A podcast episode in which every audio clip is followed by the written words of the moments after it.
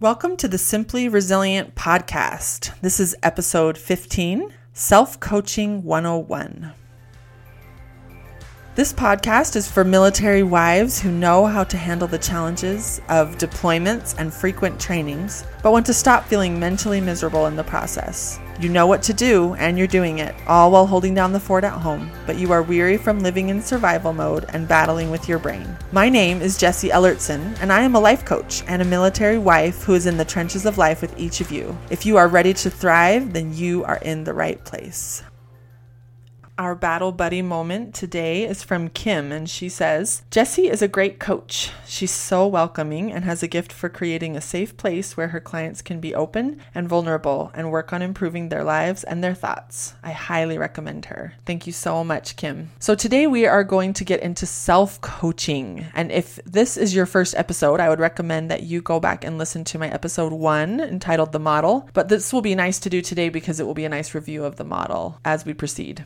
So I want to start by reminding you guys that the reason that we make models and that we write out our circumstances, thoughts, feelings, actions, and results into a model is for our lower brain. So a lot of what you're writing in your models, some of it's very clear to you, and that it's very clear to your higher brain. Your higher brain is the one that you're using to write the model, and you're writing out the model to show your lower brain what is true because it's not so sure. Your lower brain is not wanting to comply, not wanting to agree with what you're trying to show it. And the reason that we write it out is to show our lower brain that our thoughts are creating our feelings every single time. It's not any other way. It's always that, and so on. We're going to kind of go through what a self-coaching session looks like for yourself. So here's what how it goes for me. The first thing I do is I sit down and I do a thought download, or sometimes we call it a brain dump. So some of the ways that I've identified that doing a thought download can be really effective is if you are doing it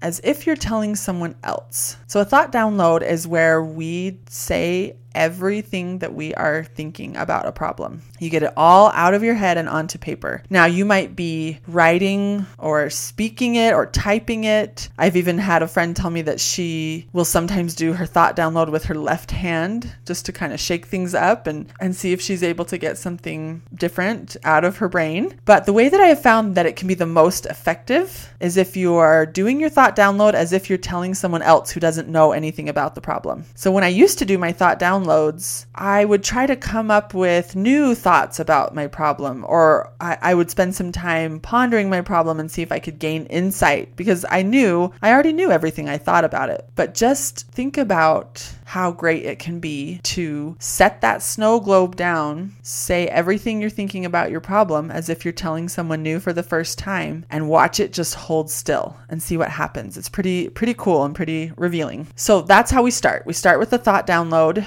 We get it out of our head, holding still, and then we start to build our model. And or we might even build multiple models from the same circumstance or just from the same thought download. But we're just going to start with one model. So we know that we can start anywhere in the C T F A R model, but we're going to just start from the top down, and I'll give you some of my tips. Now, the main rule for the circumstance line is that it is neutral. But one question you can ask yourself to identify the circumstance, because sometimes it's actually kind of hard to narrow it down. Um, you can ask yourself, what was I doing when I was thinking this? And that'll help you get a specific circumstance, a specific scenario when that circumstance was happening. Or like we've said before, you can put exactly what someone said. One time or one way this has been helpful for me is if I'm having a text conversation with someone that, or with my husband or something that I wasn't sure what they meant or what I was thinking about it. I've got exactly what they said right there. And I'll say, this person texted me, quote, and I'll write out the part of the text that really triggered the thoughts and feelings for me. Another thing you can put in your circumstance line if you're having a hard time narrowing it down is it can just be one word. Like it can just represent the problem by saying like like a person's name or something happening in the world that's stressing you out, like murder or the elections. Like it can just be one word representing w- what you want to take a look at, what you're thinking about that thing. And one thing to watch for in the circumstance line is that we we often want to put things in the circumstance line that truly are just our opinion on the matter. So really watch for that. It, can, it has to be everyone in the whole world would agree on it. So that takes us to the next line, which is the thought line. And we take a look at our circumstances and we ask ourselves one of the following questions. Either, what am I making this mean? Or why is this a problem? Both of those really help me dial into the thought that I'm wanting to take a look at. And then you even ask yourself why, like two or three more times, to make sure you really have the, the thought that's that's troubling you. So it, if you're if you're asking yourself, okay, why is this a problem? I'm going to give you an an example at the end. So I'm not going to do an example right now, but just why is this a problem? Then your brain answers that, and then you say, okay, but why? And then it's like answers that, okay, but why? And you kind of prod it a little bit more to make sure you've really gotten to it. Now notice that our brain, when it gets uncomfortable, will offer us, I don't know. So we can put I don't know in the thought line. That definitely is a model that will create confusion for us as the feeling or something like that. But when your brain offers you, I don't know, it just means that you are asking it for something that it's either a little uncomfortable with or feeling a little stuck on. And just ask back, well, what if I did know? If I did know, what would the answer be? And kind of force it to try again, try again to get to the answer. Another thing that our brain might do is offer us a question for the thought line, like, how could he do that? Now that is that can go in the thought line, but I find that models are a little more productive when it's a statement instead of a question. So a way to turn a question into a statement is to just either answer the question or to restate it. Like, instead of how could he do that question mark, you restate it as, I can't believe he did that. It's still the exact same meaning. It's just in a statement instead of a question. Okay, when you're working on your feeling line, I want you to end up with only one feeling, but I want you to start with two or three. So you take time to ponder what are some of the things that you're feeling. Write down two or three that really are standing out for you, and then make yourself pick one. And it's okay that you're feeling more than one thing, but in this model, in order to keep it clean and effective and productive, we want to have only one feeling on the feeling line. Once you have that feeling selected, I want you to take time to ponder the feeling. And like we mentioned in the beginning, this is the perfect time to show your lower brain that this is the feeling created by your thoughts. And that's so important for it to see, because it wants the circumstance to be the thing that's causing us our feeling. Our lower brain wants the circumstance to be the problem, not the way we're thinking about it. Because then we get to be right, and we get to be, you know, just, we get to have justice in the world. And that all feels really good to our lower brain. But we're going to take this moment to say, no, the reason I'm feeling stressed or whatever about the circumstance is because I'm thinking this is so stressful, or I shouldn't have to deal with this, or this is too much. Our thought is what is creating our feeling. And that is so key, because our feeling is everything. Our feeling is our fuel, the fuel we use to take all of our actions. And so if we're creating unproductive, inefficient, miserable feelings to create our actions in our lives, our action line is going to be pretty rough. So show your lower brain, this is my fuel that I'm choosing right now. Just make it acknowledge that. Make it get curious about, why would we choose this fuel? How is this working for us? Are we liking it? Does it feel good? I'm using this fuel to create my action line. So now we go to the action line, and I want you, this, this line can be fun because I want you to fill it up. I want you to do two or three lines on your paper for your action line. You don't have to. One or two things is fine too, but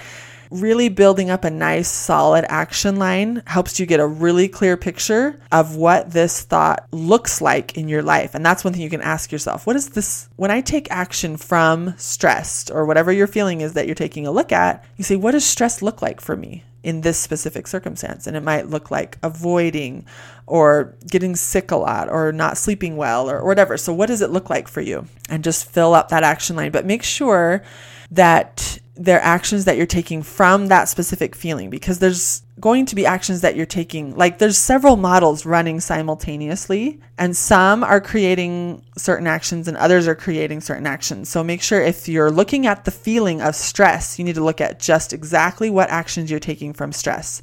So you might also be feeling uh, motivated or committed. Like if you're stressed at work, you might also be thinking thoughts that are creating um, commitment to your job, and you're taking actions from commitment, but you're also using stress as a fuel. So I want you to just take a look at the actions that are coming from stress. And then to get your result line, um, you take a look at What has this created in your life? The result line should be directly linked to the thought line in some way, whether it's you've proven the thought true, you've created the thought in your result line, or that it's almost like a mirror situation, which is what I'm going to show you in my example that I'm coming up with here. So let's take a look at a model that I ran recently. This is going to be my in the trenches moment for this episode. Uh, my husband and I were having a conversation that turned into a bit of an argument. Not, not, neither of us were angry, but we were disagreeing. That's a good way to say it. So in my circumstance line, I wrote that Brad said, our kids should be doing dishes every day. So just a little background for you. If if I were starting with my thought download, I would say, okay, I have this chore system worked out for the kids where one kid is in charge of the dishes all week. And then the next week it's another kid's turn. And this is working really well for us. The kids are enjoying it. I'm enjoying it. People are getting their chores done independently. One night Brad was helping with dishes and didn't like how the other kids didn't have to help, just the one kid that it was their week. And he brought up his concerns and we had a little bit of a disagreement. And he stated his opinion that our kids should be doing dishes every day. So one problem that Brad and I often have in disagreements is I like to talk about it for a long time. You guys may have guessed now that you've listened to hopefully lots of my episodes here that I never really run out of things to say. I always have lots to say. And Brad is a man of few words. And I actually love this about him. We really balance each other well in that I help him talk a little more and he helps me choose my words a little more wisely. Kind of that quality over quantity. So when he is done arguing, I'm usually not. And this can be a little frustrating for both of us because I want to keep going and keep hashing and keep discussing, but he feels like he's said everything he wants to say and that he's heard my side and he wants to be done. And when I keep going, he gets angry. So that's kind of what happened. And when I say angry, I just mean he kind of stops talking and and just doesn't participate in the argument anymore. And that's what I call angry. So that's what happened in this one evening because I wanted to keep defending how well our chore chart was working and how um, I still felt like they were getting a lot of responsibility with the other chores and doing dishes um, periodically and being in charge of it the whole week. And he was just done. He'd already heard that from me. He'd already said what he wanted to say and he was done. So my C line is Brad said kids should be doing dishes every day. And my thought about it that evening after it was over was he shouldn't get angry that I want to still talk about this, which amazingly enough created the feeling of anger for me. So I'm angry at him for him getting angry about me wanting to talk longer about it than he wanted to talk. And in the moment, I felt really justified in my position of he doesn't get to decide when the argument's over, which is also another funny thought because then that means what? I get to decide when the argument's over? So the, I'm in my lower brain when we're, I'm thinking these things and when we're finishing up this argument. But the next morning when I'm doing my self-coaching and I'm taking a look at this model and these thoughts and what it's creating for me, it's really fascinating to see that I don't think he should get to decide when the conversation's over or the argument's over, and which naturally means that I guess I get to decide, and that I'm angry at him for being angry that I'm still wanting to keep talking. And so I'm just kind of mirroring that emotion for him. Like I get to get angry, but he doesn't. And so that's the feeling is angry. And the action line is that he stops talking about it. And I spend lots of time thinking about it and also thinking about the ways that he needs to be different, which hopefully you guys are starting to realize is a very unproductive line of thinking that we all love to indulge in.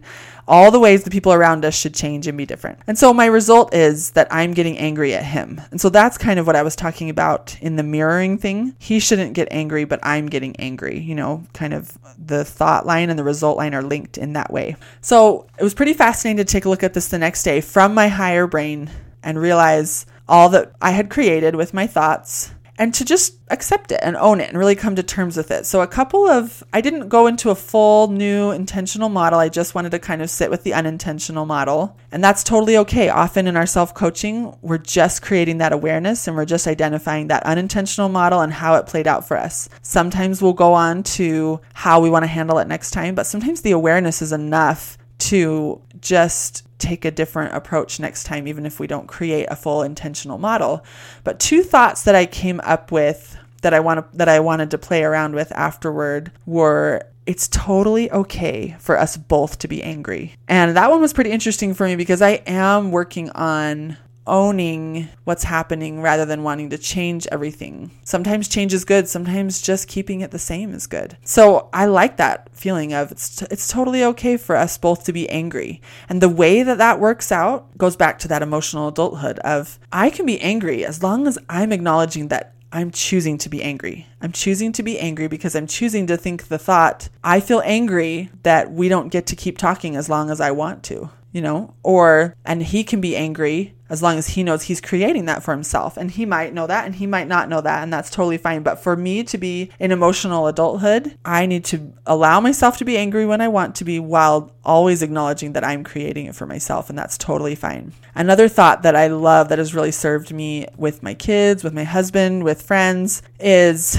he can be angry and I don't have to be. Now, what, what I mean by that sentence is you can kind of fill in the blank there, like they can be blank and I don't have to be. So kind of any challenging emotion that maybe someone else is feeling, we often feel the need to mirror that emotion back to them. For some reason, our lower brain sees that someone's annoyed with us and then we're annoyed with them for whatever, either because they're annoyed with us or because of something they're doing, you know? So just to let yourself say, okay, she can be annoyed and I don't have to be. He can be angry and I don't have to be. She can be stressed and I don't have to be. No problem at all. That's a really powerful sentence that I've been enjoying showing my lower brain, and, and when it accepts it, makes a big difference. Okay, so I hope that some of those tips and me walking through the model again helps you as you work on your own self-coaching. And remember that listening to podcasts and self-coaching and being aware of our thoughts is how we go to the gym every day, right? That's how we work on our mental, our mental muscles. So I would encourage you,